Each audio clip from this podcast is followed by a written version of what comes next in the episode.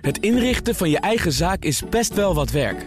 Daarom biedt IKEA voor Business Netwerk 50% korting op interieuradvies. Word gratis lid en laat je werkplek voor je werken. IKEA, een wereld aan ideeën. Interesse, maar dan alleen in het Nederlandse deel. En de 737 MAX-toestellen van Boeing mogen de lucht weer in. Maar hoe gaat de luchtvaartmaatschappij Nee, het is een luchtvaartfabrikant, een vliegtuigfabrikant. De reputatie van het toestel nog redden. Dat en meer bespreek ik in het Boardroom Panel. Daar zit Anton Wiggers, bedrijvendokter en partner bij Themis Company. En Tanja Nagel, bestuursvoorzitter bij DSI, commissaris bij EY. PNO Consultants en Oncode. Welkom, fijn dat jullie er zijn. En uh, laten we beginnen bij een uh, vaste waarde in dit panel, namelijk Tata. Er is bijna altijd wel iets aan de hand. Uh, nu zou er serieuze interesse zijn van een Zweedse producent staalproducent in het Nederlandse deel van Tata. Anton, is het uh, logisch dat die Zweden daar een beetje kieskeurig in zijn?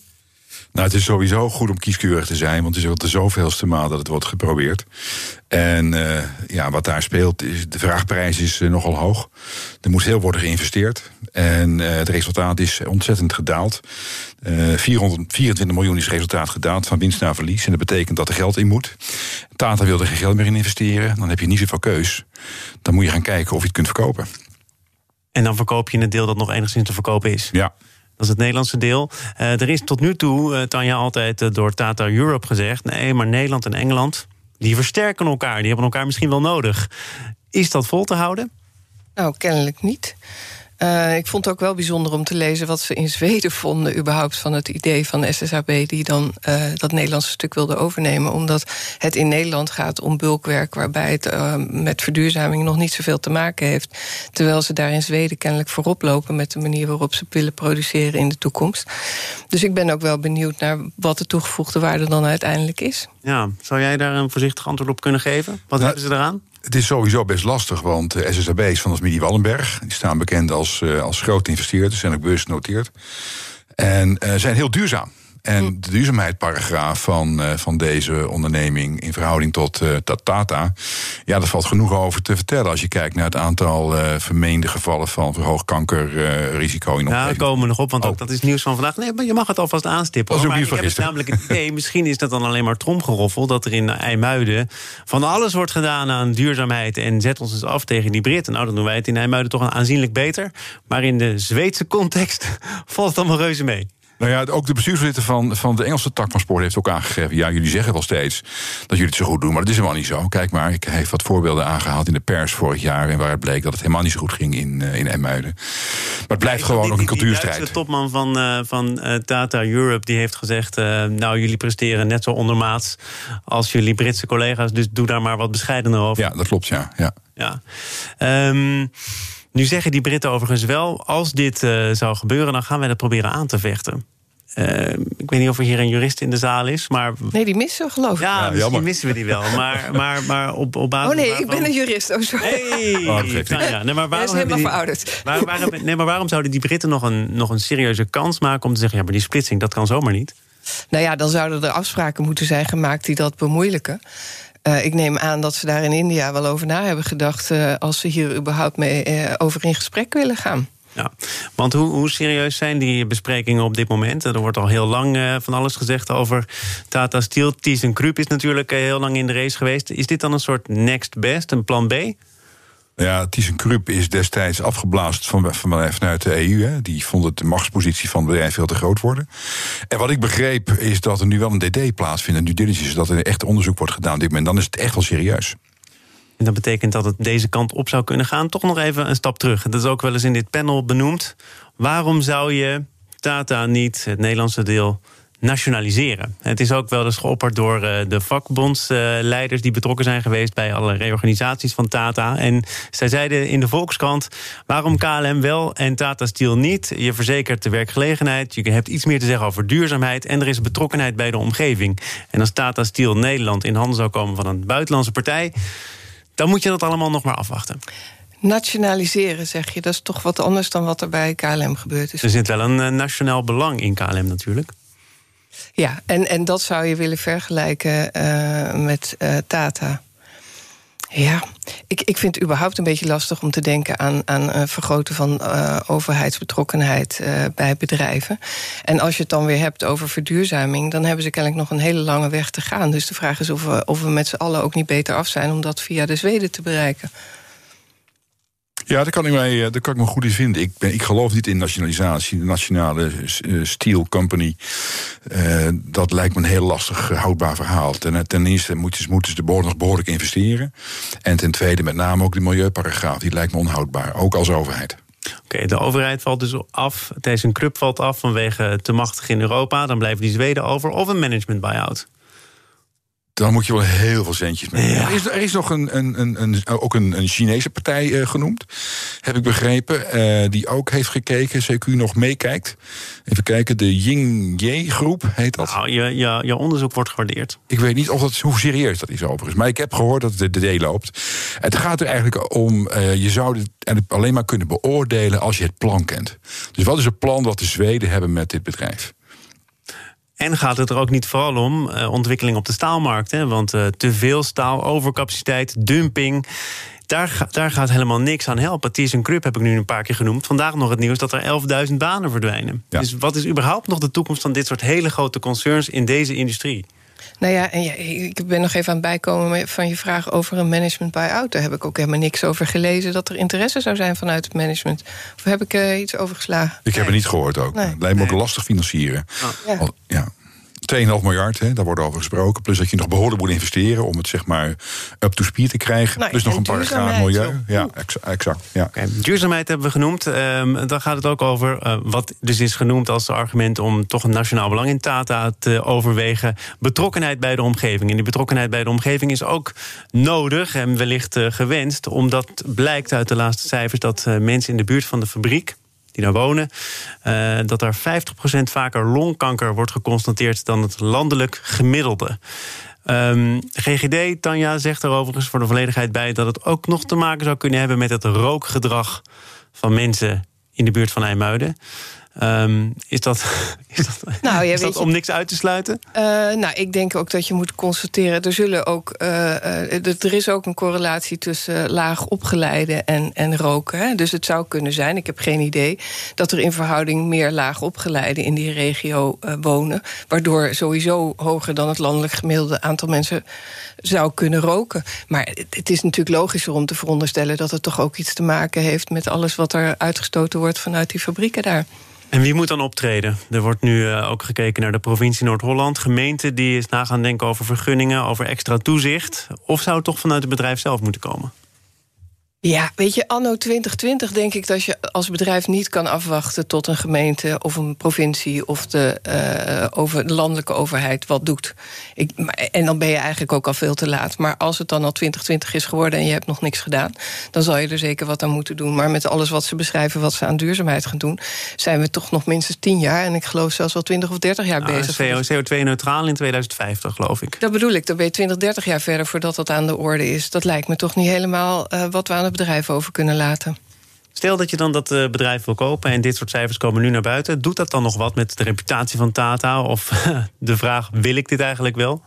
Nou, ik denk dat dit, dat dit uh, dat weet ik wel zeker, onderdeel is van, uh, van de transactie als hij er komt. Als je het hebt over uh, mogelijke inbreuken op de deal als gevolg van schadeclaims. He, als je, een inschat, je moet ook zeg maar, een inschatting maken, ook als uh, overname, overnemende partij. He, hoe gaat dit uh, dossier zich ontwikkelen en wat is de maximale schade die we hieruit kunnen verwachten? Dus stel je koopt Roundup, die onkruid. Ah, slecht nou ja, advies, maar, Thomas. Nee, maar dat is gebeurd toch? Dat is gebeurd, hè? Basef, ja, ja. Hoeveel gaat dat kosten? Ja, ja dat, is, dat, is, dat is miljarden. Dat is echt miljarden. Dan is de koopsom nog maar een, nog maar een fractie. Moet, daar moet je dan, dan aan denken. De en dat schade moet ook worden opgenomen in de transactie tussen de Nederlanders en de Zweden? Dat wordt opgenomen, ja, zeker. Ja, ja, de vraag is of de aandeelhouder er zo in zit, hè, vanuit India. Dat klopt, hè, maar in feite het gaat erom uh, uh, hoe aantrekkelijk is een deal. En dat, het, kan, het kan in theorie betekenen dat het je bedrijf beter failliet kan gaan... als gevolg van de inschatting van de schadeclaims. Heel erg overdreven, maar het zou kunnen.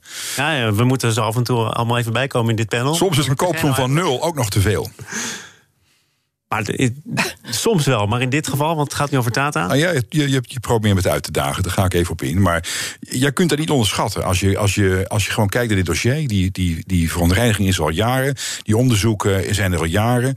De uh, aanwijzingen dat er, uh, meer, dat een hoog kankerpatiëntenpercentage uh, is, daar is ook aanwezig. Dan moet je dit meenemen in je overwegingen om een, om een deal te doen. En dan moet je ook meenemen welke schade je kunt krijgen. als gevolg van het feit dat je, dat je de eigenaar bent van dat bedrijf. Mm. Nou, het is een gevoelig moment dat zo'n onderzoek dan naar buiten komt, hoewel niet voor het eerst. De vraag is of het toevallig is.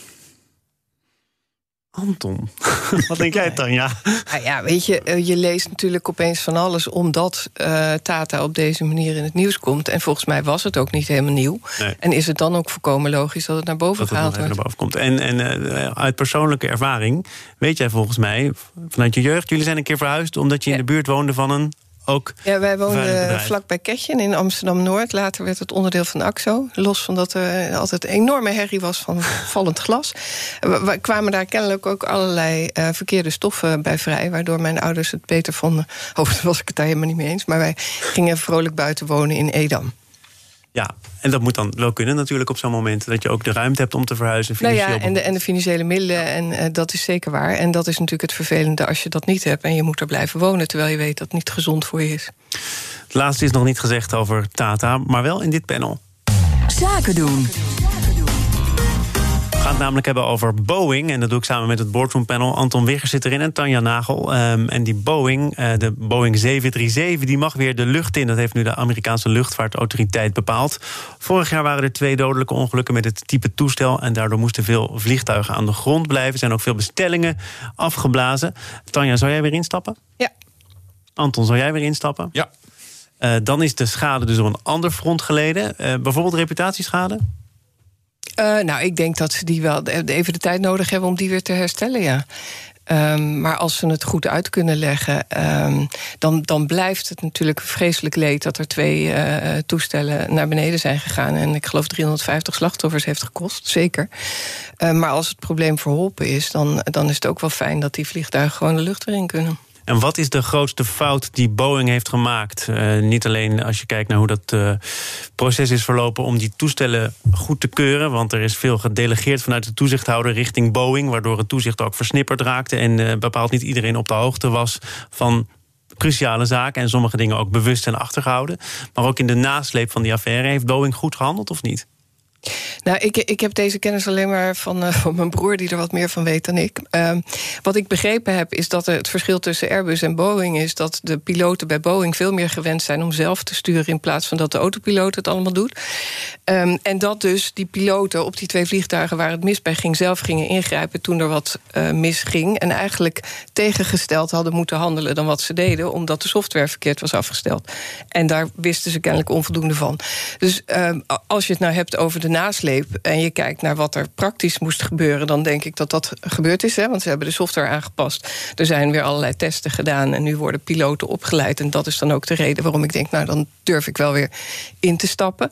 Of, of het proces ook daadwerkelijk helemaal goed verlopen is, dat denk ik niet. Want die twee hadden natuurlijk nooit naar beneden hoeven gaan als ze dat eerder geweten hadden. Nee, het veiligheidslampje deed het niet, maar dat was volgens mij ook niet zo erg. Ja, er zat, een, er zat één sensor in die het, het stolproces. Kijk, als je een vliegtuig overtrekt, dan stort hij neer. Als je Microsoft, Microsoft Flight Simulator hebt gespeeld vroeger, dan weet je dat. Dan trok je te hard op en dan stort hij je neer. En ja, jij bent volgens mij nooit aangekomen.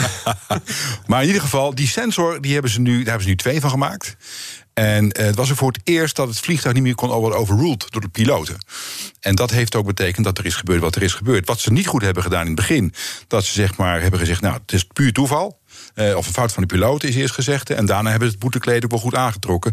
Wat je ook altijd moet doen in dit soort gevallen. Want er valt veel te leren van deze casus. Als het gaat nou, om, ook, maar ook als het gaat over toezicht. Hè? Want ja. het is de, uh, de normaalste gang van zaken dat belangrijke zaken voor een deel gedelegeerd worden. Of in ieder geval werden door die toezichthouder ja. aan de fabrikant zelf.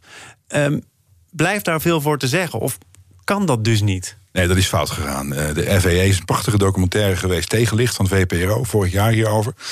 Uh, ook Boeing-medewerkers zelf hebben aangegeven dat een aantal richtlijnen gewoon niet werden nageleefd. En bovendien, in dit geval. Gestapt, Die hebben gezegd: hier kan ik niet meer voor werken. Er was zoveel gedelegeerd door de FAA dat ze in feite hier de slager zijn eigen vlees aan het keuren was. En dat is natuurlijk nooit goed. En zeker niet met risicovolle activiteiten als vliegen. Want gaat of goed of fout. En gaat het fout, gaat het goed fout. Dus het moet altijd volledig in handen zijn van de toezichthouder. Dat denk ik wel, ja.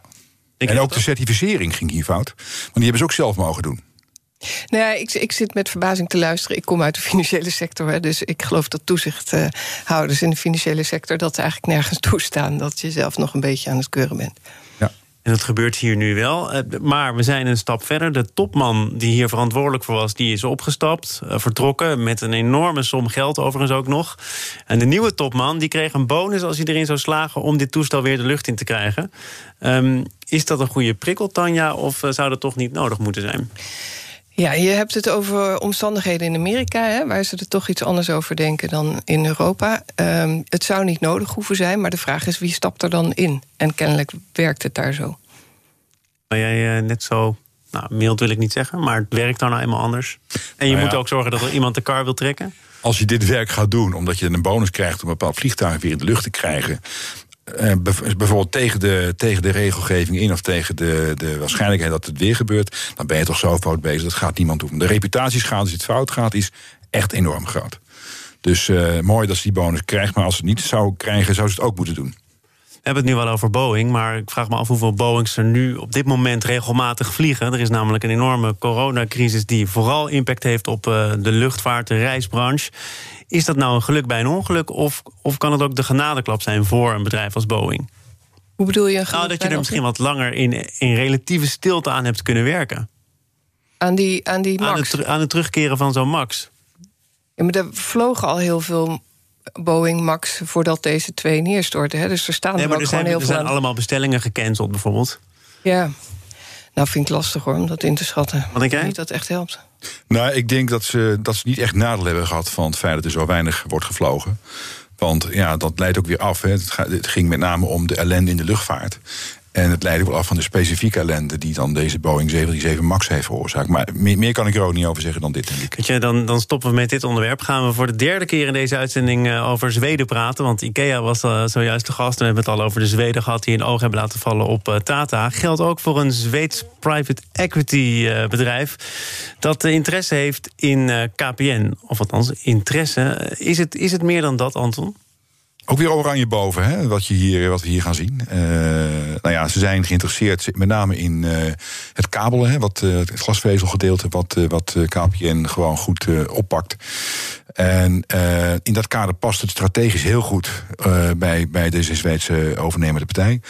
Ehm, ik denk dat het, uh, wat, ik, wat ik ook hoor, want dit zijn natuurlijk processen die in diepste geheim plaatsvinden. Niemand weet het. In het diepste geheim? Een paar betrokkenen. Dat is ja, volgens mij eh, een belangrijk onderdeel van wat er hier nu gebeurt. Dat we, dat we daar al weken over kunnen praten. Er is ook over, uh, over gespeculeerd in de pers. Maar hoe, de, hoe het er echt voor staat, hè, dat, weet je, dat weet je nooit echt. Dat vindt in de, in de, in de DD-fase plaats en allerlei onderzoeken die nu plaatsvinden. Het kan altijd nog dat het niet doorgaat. Wat ik nu hoor is dat Bloomberg zegt gaat, het gaat zeker door. En andere persagentschappen zeggen het gaat niet door. Ja, ik weet het ook niet. De koers heb je gezien, die is uh, op een all-time high van het afgelopen jaar terechtgekomen. Ja, nu wat gezakt. Dus de, het, het, ziet er naar uit dat het doorgaat als ik daarnaar kijk. En maar zou het kunnen zijn dat het, eh, dit soort zaken ook eh, bewust gelekt worden om die koers een impuls te geven? Want dat zeggen de critici. Hè? Er wordt gelekt. Oh, die koers van KPN staat eigenlijk structureel te laag. Dan doen we net alsof er iemand super geïnteresseerd is.